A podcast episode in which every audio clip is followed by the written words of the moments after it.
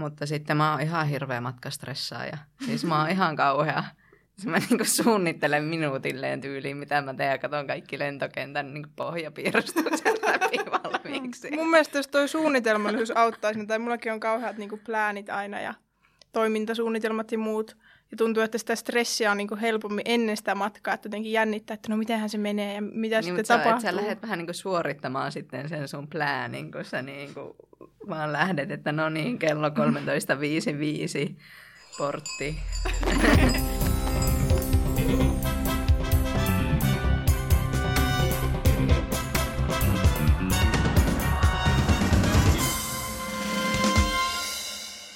Kuuntelet Vasan podcastia.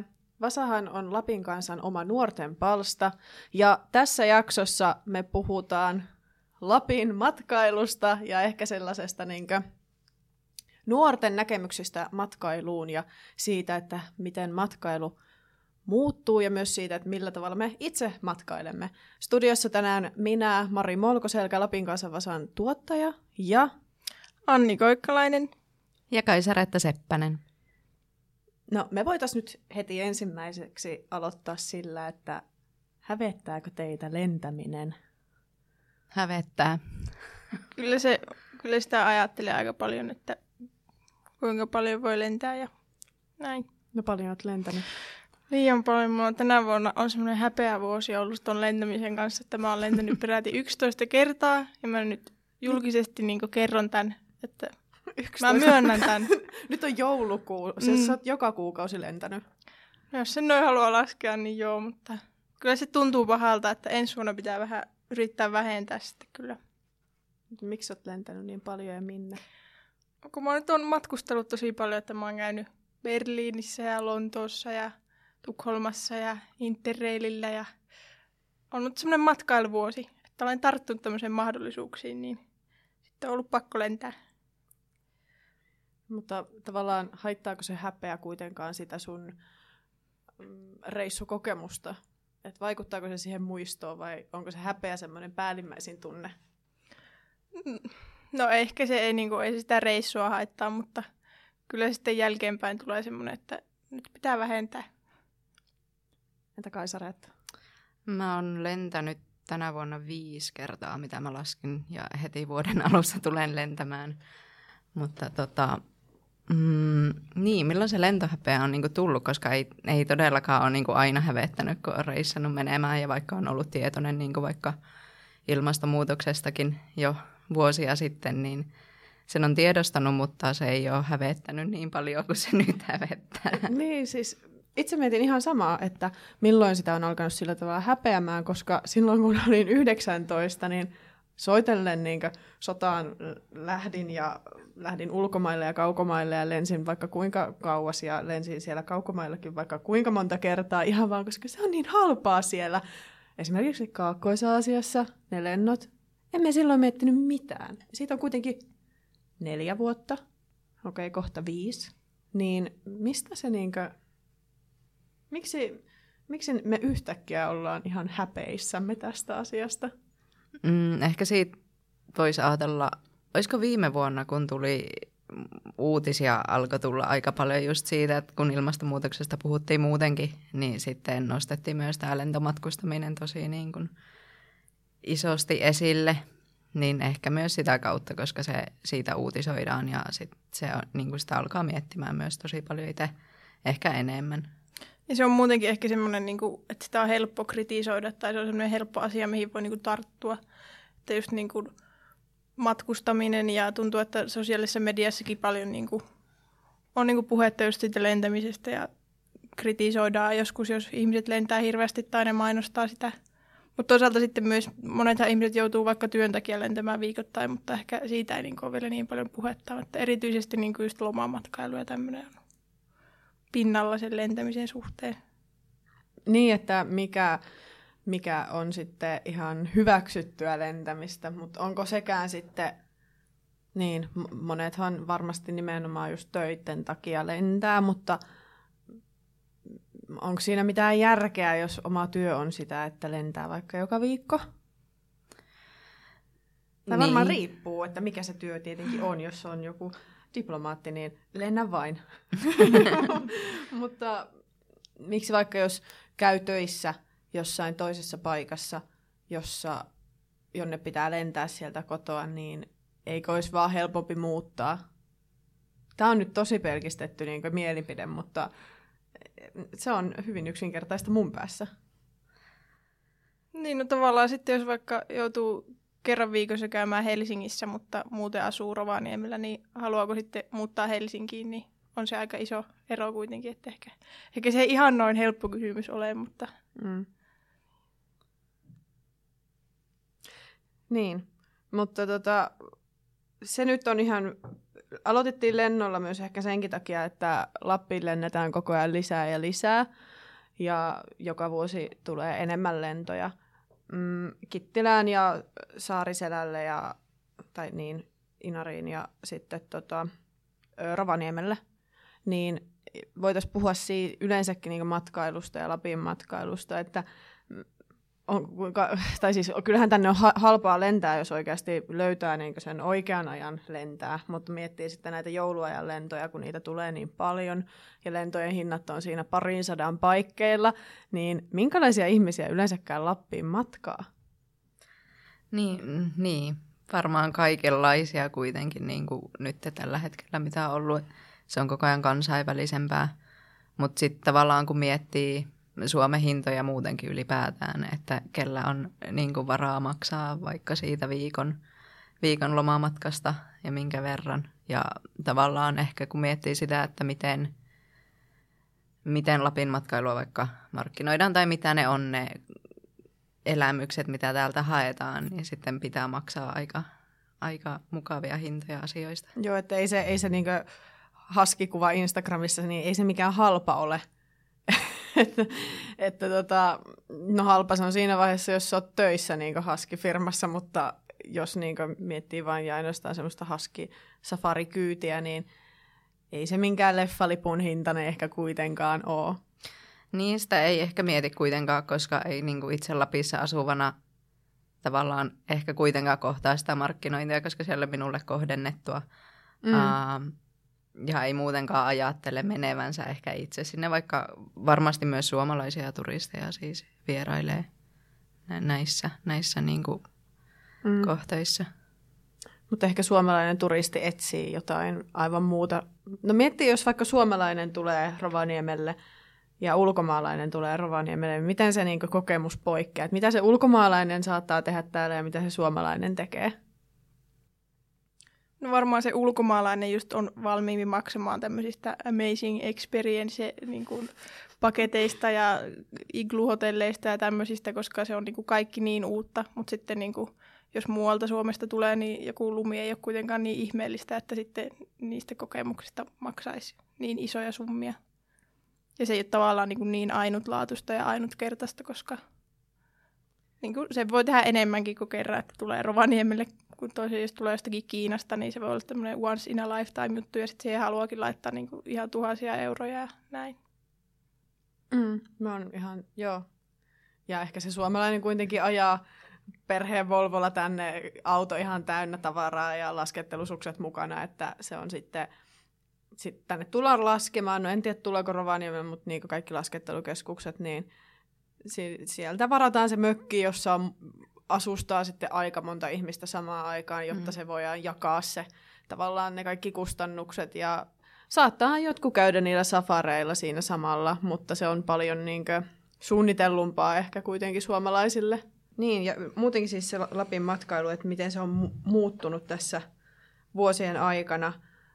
Se Kaisaretta just kerroit siitä, siis ennen kuin alettiin äänittämään, että minkälaista täällä on kesällä 1970-luvulla – törmäsin tota, tämän pääjutun yhteydessä, mitä tein, niin haastateltavan kanssa tämmöiseen Ylen dokumenttiin, joka löytyy Yle Areenasta, joka kertoo Lapin matkailusta 1970-luvulla.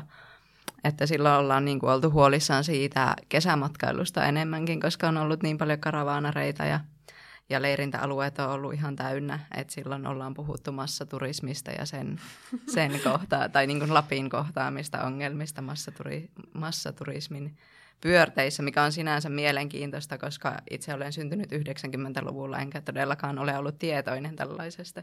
Niin, tai jotenkin se, että ei, silloin kun itsekin just olen syntynyt 90-luvulla ja seurannut vaikka leviin kasvamista tässä niin vuosien varrella, niin kyllä siitä on massaturismia ihan niin viime vuosina vasta tullut. Mm. Että ei se ole silloin mun, silloin kun olen itse ollut edes lapsi, niin en ole kokenut, että se mitään massaturismia on, kun hisseissä on aina ollut tilaa, oli sitten pääsiäinen tai joulu.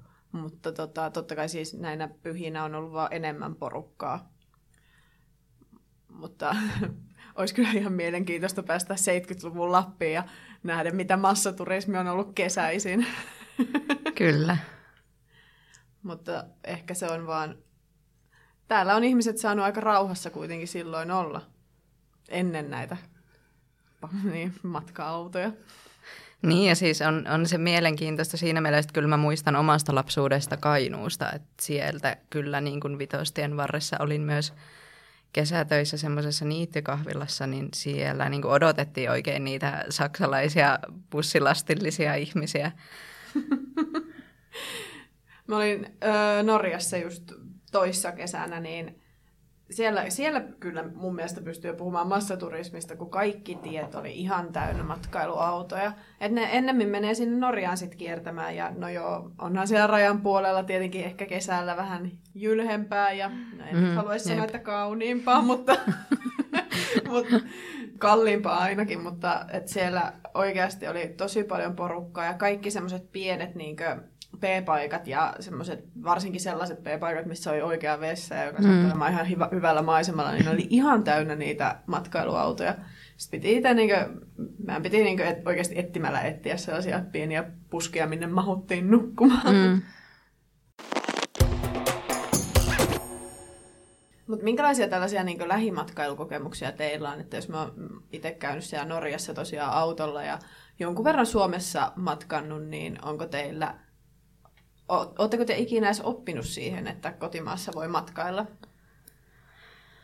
No mulla on aika niinku, tyypillisesti, että perheen kanssa on käyty ylläksellä yleensä niinku laskettelu lomalla vähintään kerran vuodessa ja tämmöistä niinku mitään mökkeilyä yleensä tulee harrastettua, mutta mulla on kyllä sellainen haaveena, että tekisi niin jonakin kesänä semmoisen kunnon Suomi road tripin, että kävisi just, just semmoisissa paikoissa, missä ei aikaisemmin niin käynyt ja tutustuisi vähän Suomeen tarkemmin vielä. Ja sitten tota, sitä kautta voisi matkailla vähän ekologisemmin myös. Mutta onko se haave suurempi kuin sitten haave jostain tämmöisestä kuukaudesta, no en mene Taimaassa, mutta, mutta jossain niin ihan muualla, vai tai Euroopassa kiertämässä junalla? Niin, no tavallaan se on ehkä vähän erilainen haave, että, että ei niitä ehkä voisi sillä verrata, mutta – molemmat on ihan hyviä haaveita, mutta kyllä se Suomi-juttu on semmoinen varsinkin, että jos haluaa pienemmällä budjetilla toteuttaa ja näin, niin kyllä se on mun mielestä ihan yhtä hyvä haave silti. Uh, no mulle itselle on ehkä lähimatkailu nyt viime vuonna alkanut silleen nousta, että mä oon niin kuin Parentsin nuorisoalueen valtuuston puolesta niin kuin matkustanut niin kuin Parentsin alueella – ja sinne on mennyt tosi paljon, vaikka niin kuin just jonnekin luulajaan pääsee tosi helposti, enkä mä niin kuin ole tajunnut, että se on vaikka niin lähellä tai sinne pääsee niin helposti tai edes mikä paikka se on. Luulaja on tosi kiva kaupunki. Jep, ja Mäkin niin kuin... käynyt siellä tämmöisellä bussimatkalla vähän ruotsia opiskelemassa. Meilläkin oli itse asiassa, me käytiin luokkaretkellä, korkeakoulu OAMKista mentiin luokkaretkelle ja luulajaa, mutta olen kanssa luulajassa käynyt, niin pakko mainostaa, siis luulajassa on aivan äärimmäisen hyvä sushipaikka. se, se, on, se on aika lähellä sitä juna-asemaa ja siellä saa semmoisen kunnon annoksen jollain kymmenellä eurolla tai siis sadalla kruunulla, kun täällä pohjoisempana on ehkä totuttu siihen, että saa viisi palaa kahdella mm, kympillä, niin jep. suosittelen luulajan matkaamista. ja Oulussa on kanssa. ja sitten tietysti niin kuin just Tromssa ja tämmöiset kävin kanssa Tromsassa kesällä. Ja sitten niin kuin ehkä jopa vähän, niin kuin, jos puhutaan taas tästä häpeästä, niin hävettää, että miten, millainen se oma karttakäsitys tai maailmankuva vaikka pohjoisesta alueesta on ollut. Myös niin kuin Lapista, vaikka itse tulee niin kuin Pohjois-Suomesta – Niin sitten tavallaan vaan se mentaalinen kartta on semmoinen, että siellä on vaan mettää, mutta jos miettii vaikka jotain Murmanskiakin, niin sehän on niin kuin tosi silleen vilkas kaupunki. Ja muutenkin niin kuin vaikka Pohjois-Venäjällä on tosi isoja kaupunkeja. Mm. Niin sitten, ja ne ei ole kaukana. Ei olekaan, mutta totta kai se, se, että kuinka hyvin sinne sen viisumin saa ja ihmiset ehkä ajattelee, että se on kauhea prosessi, että saa viisumia mm. Venäjälle, niin sit, sen takia sinne sitten ei lähetäkään. Ja no niin, että siis tuntuu, että monella nuorella ja on sellainen, niin kuin, tai että se kokemus on sitä, että on tavallaan perheen kanssa aina lähdetty sinne rantalomalle. Mm. Ja sitten se lähimatkailu on vähän niin kuin jäänyt, varsinkin Etelä-Suomessa asuville, koska se on yhtä, siis yhtä kallista. Tai jopa halvempaa läht- lentää Helsingistä sitten Berliiniin tai minne ikinä lentääkään, Jep. vaan viikonloppua viettään. Niin, no itsellä ei silleen perheen kanssa ollaan menty kyllä Kalajoen hiekkasärkelle. Nähtävyyksistä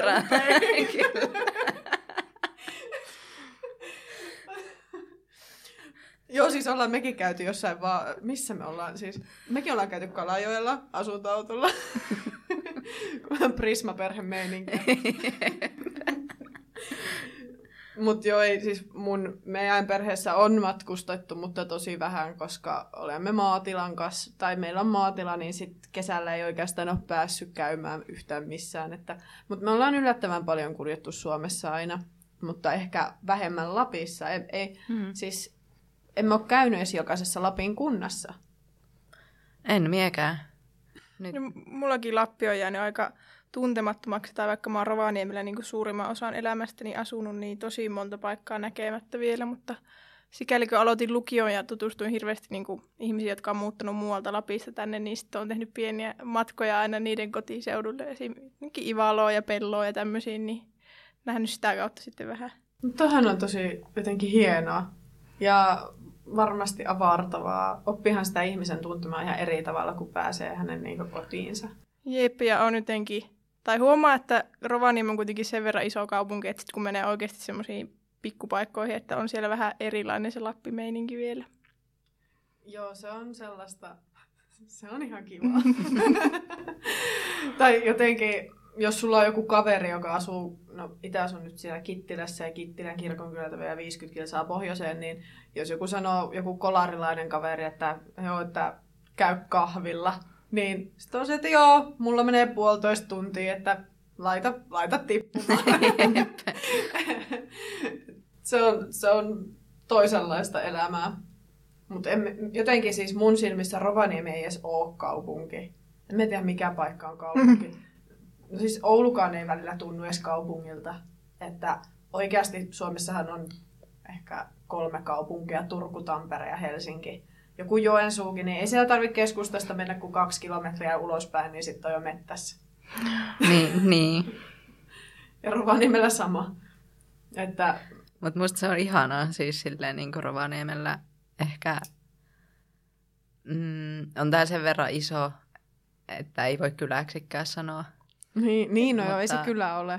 Ja ei ainakaan sitä, että tuntisin kaikki rovaniemeläiset, mikä niin. tuntuu olevan pienemmissä paikoissa ihan semmoinen perus Jep. No se on perus. Mutta jotenkin mun, mun mielestä suomen kielessä ei ole sitä, tai englannin kielessä on town. Nimitys. Niin joo, totta. Mm. Niin Jep. Suomi on täynnä sellaisia, mitä tauneja ne sitten onkaan.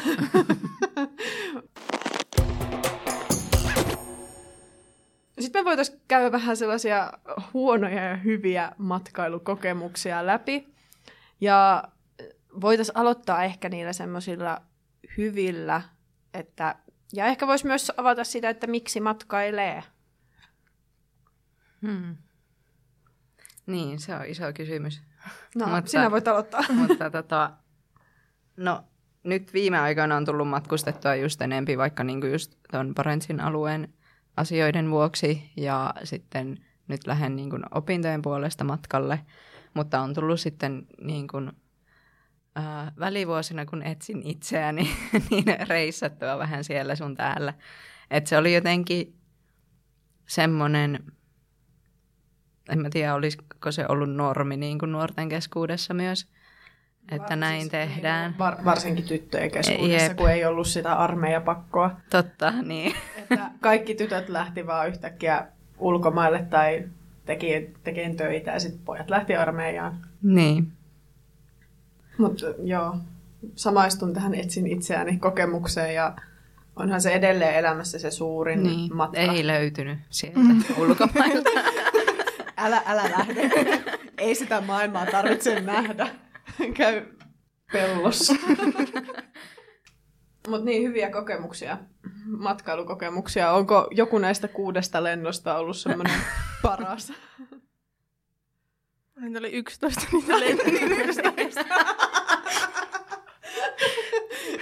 No joo, no kyllä Mikä, ehkä, mikä näistä on jäänyt mieleen?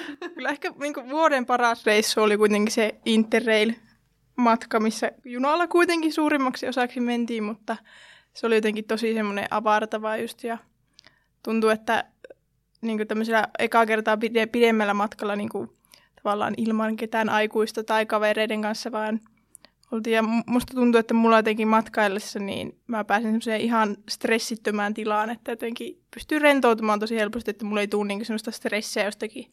Vaikka, vaikka kyllä se reilaaminenkin on vähän sellaista, että koko ajan su- niin kuin muuttuu suunnitelmat, mutta se jotenkin tulee semmoinen zen-tila siinä.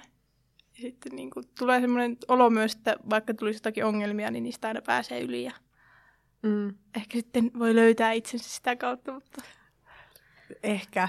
mahdollisesti. Ehkä en vielä kuitenkaan löytänyt, mutta Niin. kokeilla. Me tein vähän samankaltaisen, tai nyt, tämä on mun ensimmäinen vuosi, että en ole lentänyt, eli tässä huoneessa on tasan tarkkaan vain yksi hyvä ihminen kaikkien niin Thunbergiläisten mielestä.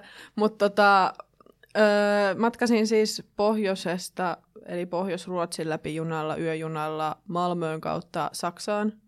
Ja olihan se ihan mahtavaa taas pakata se reppu, jonka silloin omalla etsintäreissulla niin olin pakannut viimeksi. Ja, ja ja tosiaan me sit siellä Saksassakin emme tehneet semmoista niin ystäväporukan kanssa semmoista tavallista, mennään Berliiniin ja ollaan siellä sitten viikonloppu ja ollaan baareissa ja kirpputoreilla, vaan me sitten mentiin mun yhden ystävän niin kotiseudulle Etelä-Saksaan. Jonka jälkeen me sitten mentiin Kölniin ja oltiin baareissa ja Mhm. käytiin kirpputoreilla. Mutta, mutta kuitenkin, että me vähän niin kuin, siis nähtiin just siellä mun ystävän äitiä ja nähtiin sitä maaseutua ja käytiin pieniä vaelluksia tekemässä siellä, niin se oli ehkä semmoinen, ehkä mä oon vihdoin löytänyt sen oman matkailumuodon, koska en, en pidä lentämisestä. Sekin on yksi syy, miksi en lennä, koska lentokentät on ahdistavia paikkoja, jonne en, en niin kirveelläkään tai maksettuna mene. Joo. että tota, mm,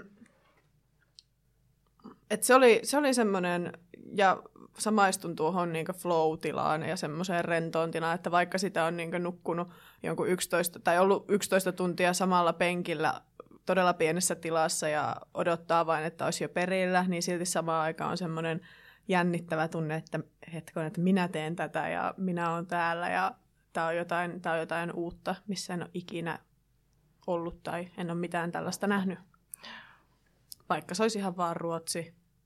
On sielläkin ihan kivoja paikkoja. Saa sinne mennä ja kyllä suomalainen siellä pärjää. Jep, toi, toi on mielenkiintoista, koska no mä samaistun ehkä tuohon flow tai yleensä niin kuin, kun lähtee matkalle ja meet vaikka siihen junaan tai bussiin. Mulle bussi on jotenkin semmoinen tosi rentouttava niin kuin matkustamisen muoto. Mutta sitten mä oon ihan hirveä matkastressaaja. Siis mä oon ihan kauhea. Siis mä niinku suunnittelen minuutilleen tyyliin, mitä mä teen ja katson kaikki lentokentän niinku pohjapiirustukset läpi valmiiksi. Mun mielestä jos toi suunnitelmallisuus auttaisi, tai mullakin on kauheat niin pläänit aina ja toimintasuunnitelmat ja muut.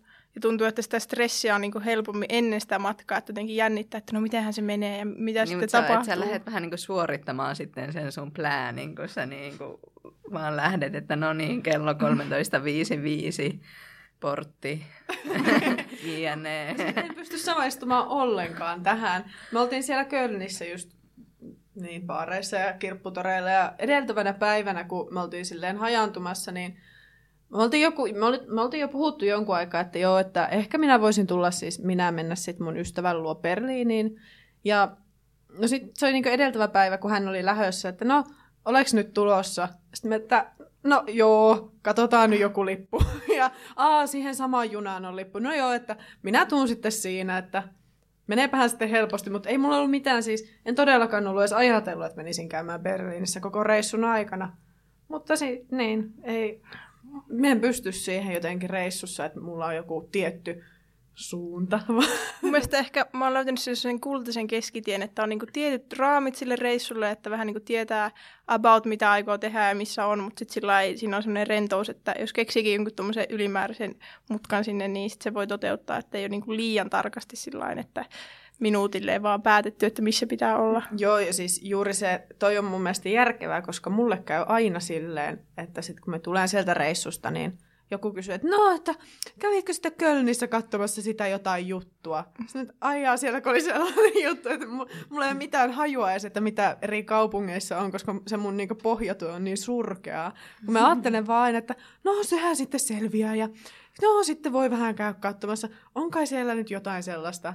Ja Tuostakin voi tulla kauhean morkkis jälkikäteen, että jos tämä, että ai, en käynyt sitä katsomassa, tai jos ei, niin kuin, siinäkin voi tulla sellainen suorittaminen, että nyt pitää nähdä kaikki tärkeimmät nähtävyydet ja muut, mutta oikeasti tärkeintä on kuitenkin ehkä vaan sellainen rentoutua ja tehdä niin kuin mitä oikeasti haluaa tehdä, että jos ei halua jotakin kirkkokiertuetta tehdä, niin ei ole niin kuin pakko.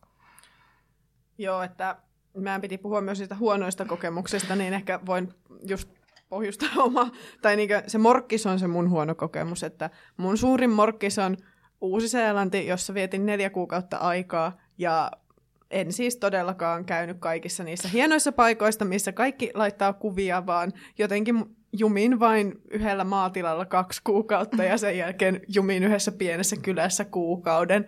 Onko sulla Anni mitään huonoja kokemuksia? No tämän että nyt mä aloin miettimään, että mä en keksi niin vaikka tästä viime vuodesta, niin ei tule niin mitään suurta tragediaa mieleen. Että kaikki on mennyt aika hyvin, mutta No, on mulla, mulla on vielä tarinoita, että ei, ei tarvitse olla ihan hiljaa.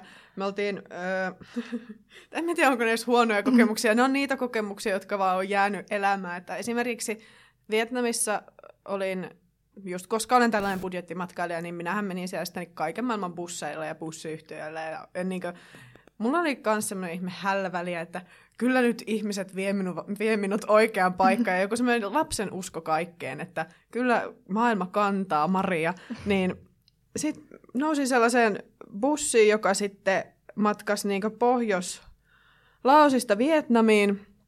Eihän minä ollut ajatellut, että se olisi pitkä matka. Se kartalla näytti hyvin lyhyeltä matkalta ja että no, tämä on ehkä semmoinen kahdeksan tunnin bussimatka, että kyllä se nyt niin menee. No eihän se ollut kahdeksan, vaan 26. ja me ei pysähytty kertaakaan melkein siinä matkan varrella. Me söin sen koko matkan vaan sipsiä ja mandariineja. ja sitten sitten kun niinku pääsi siitä minibussia, se oli minibussi ja meitähän oli siis reppureissaajia se ihan täynnä, että kaikkien reput oli sylissä ja kaikki vaan niinku joutui istumaan yhdessä asennossa, että siinä mahtui kunnolla olemaan. Ja... Mutta sitten pääsin perille. Mutta ei se ollut mukavaa. Mutta toikin on tämmöinen hauska tarina, minkä voit nyt kertoa tässä podcastissa. Esimerkiksi niin. kaikista tulee tämmöinen hyvä juttu niin, lä- Lähtekää Kaakkois-Aasiaan. Siellä on hyviä bussiyhtiöitä. Pääjutussa, tämän viikon pääjutussa käsitellään matkailua, ylläri pylläri. Ja nimenomaan Lapin matkailua, niin Kaisara, että sinä olet sen kirjoittanut, mitä se käsittelee. Kyllä, mä tota, haastattelin kahta matkailualalla työskennellyttä nuorta ja he ovat myös kouluttautuneet matkailualalle. Ja sitten siinä jutussa käydään vähän läpi heidän näkemyksiään, näkemyksiään ää, Lapin matkailusta ja ehkä matkailun tulevaisuudesta. Joo, eli menkää lukemaan sitä verkosta ja printistä, jos se teidän ovestanne on tullut tänä päivänä. Ja seuratkaa Vasaa Instagramissa Lapin kanssa Vasa ja Facebookissa, jos käytätte Facebookia. Ja nyt, koska tämä on Vasaan podcasti, niin Vasaan podcastissa on aina myös vasasana, eli lappilainen murresana. Mitä tarkoittaa jököttää? Sille istua paikallaan vaan. Joo, kyllä. se, se on jäykkänä liikkumattomana paikallaan olemista. Sama olisin arvannut kyllä. Joo, eli siis jos ei halua matkailla, niin voi vaikka kotona jököttää.